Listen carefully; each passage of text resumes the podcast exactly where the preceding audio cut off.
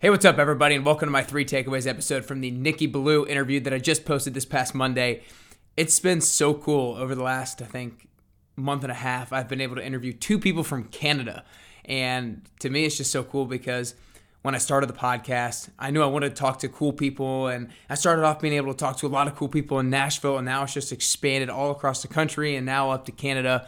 And it's just been super special for me to be able to expand my reach to people across the country and across the world. And I hope you guys have been able to gain tools and tips from from all these people, and especially Nicky. I mean, this guy, he kicks people in the ass and he gets people out of their uncomfort zone or out of their comfort zone and gets them uncomfortable and gets them to take action that they would not take by themselves. And I know that he changes so many lives, and I can't wait to see everything more that he does and continue to follow him and continue to support him and see all the great things that he's able to accomplish and see all the great people that he is able to help as well. Before we get into three takeaways, make sure you're subscribing to my Monday Motivation Trio 111 newsletter. Every single Monday morning, I want to set you up for success every single week. I give you one motivational quote, one inspiring video, and one badass workout to make you feel energized and motivated and ready to crush the rest of your week. Just go to nickcarrier.com slash 111 dash newsletter to get this in your inbox every Monday morning. Again, one motivational quote, one inspiring video, and one badass workout, nickcarrier.com slash 111 dash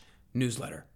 Without further ado, let's get right into my three takeaways with Nicky Billou. Number one is place yourself in your uncomfort zone. He talks about how he is the master of kicking people out of their comfort zone, getting them uncomfortable, and making them take action that they would not otherwise take by themselves. But we can't always rely on somebody else to do that for us, right? We have to try to intentionally place ourselves in our uncomfort zone. And I've talked about it on a previous podcast, but one time I intentionally took a stand up comedian class. I took a stand up class or an improv class, an improv class because I wanted to get uncomfortable. I wanted to put myself into a situation in which I had to gain a new skill. And I wouldn't be able to gain that skill if I didn't put myself in that uncomfort zone. And Nicky had a great story in the podcast where he talked about somebody in his mastermind said that they put it out in the world that they were going to launch a book in 90 days and he hadn't even written the book yet. He had been procrastinating on it, procrastinating on it, and somebody was like, "Look, say out in the world that you're going to release it in 90 days." And then you're going to be forced to actually do it. And that level of urgency on him just made him act like crazy. So place yourself in an uncomfortable place so that you take action that you would not otherwise take. Takeaway number two is be specific with your goals and create an action plan. If you haven't heard me say that before, then this is probably your first time listening, and this is what I'm all about. If you're not very specific with your goals, then you don't know where you're aiming at. And if you don't know where you're aiming at, you don't know the strategy to take, you don't know the decisions to make or the decisions to avoid. And so when you're specific with your goals, you have to be very specific with your strategy. He talked about how he's at a 90 day sprint here at the end of 2020. He wants to get down to 29 inches with his waist, something that he hasn't been to in a long time. And he's like, I'm cutting out sugars. I'm cutting out bread. I'm cutting out, or I'm making sure I drink like 80 ounces of water every single day because he knows those are the specific things that he needs to do to get down to that 29 inches. But if he if he had just said like, oh, I want to get thin or I want to lose a little bit of weight, like that doesn't help you create the strategy the more specific the goal, the more specific the strategy to achieve that goal can actually be.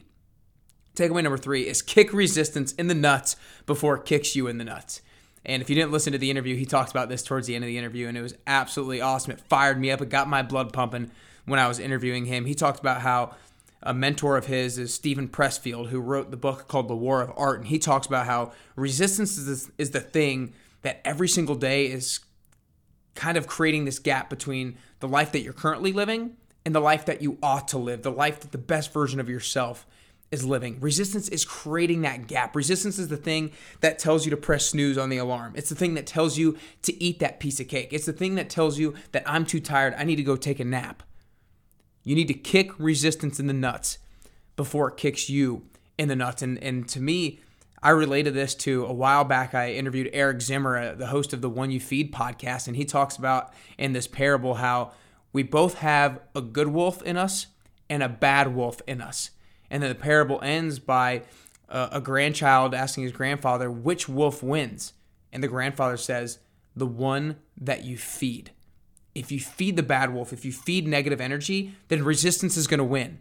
But if you feed the good wolf, if you stay positive, you stay motivated, the good wolf is going to win. So you have to kick resistance to the nuts. You have to feed the good wolf every single day before the bad wolf takes over or before resistance kicks you in the nuts. I hope you guys have enjoyed these three takeaways. I hope you enjoyed the the podcast interview with Nicky Billou. That guy is a ball of energy. He fires me up. I can't wait to to learn more from that guy. He's just amazing, great, great support system um, for me, and, and, I know for many others as well. Make sure you're subscribing to the podcast. If you liked this episode or if you like the Nicky Billou episode, make sure you leave a rating and review. It takes two seconds to do it. If you're on the Apple Podcast app, scroll to the very bottom, click three, four, five stars, whatever you whatever you liked. Make your comment on what the favorite takeaway was. That would be huge.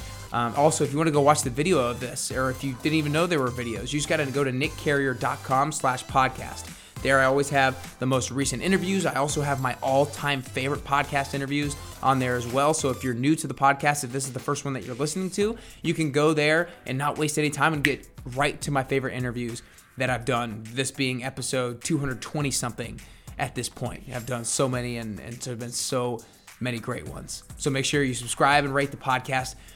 Make sure you share it with a friend or family member. You never know what th- what could, this could do for them. It could create a huge spark in their life. They could be the ones that start kicking resistance in the nuts before they get kicked in the nuts. So, subscribe to the podcast. Subscribe to the Monday Motivation Trio newsletter at nickcarrier.com slash 111-newsletter because these takeaways, the things that Nicky talks about in his interviews, the things that I bring up in my Motiva- Monday Motivation Trio newsletter, these are the things that are going to allow you every single day to get closer and closer to your best you.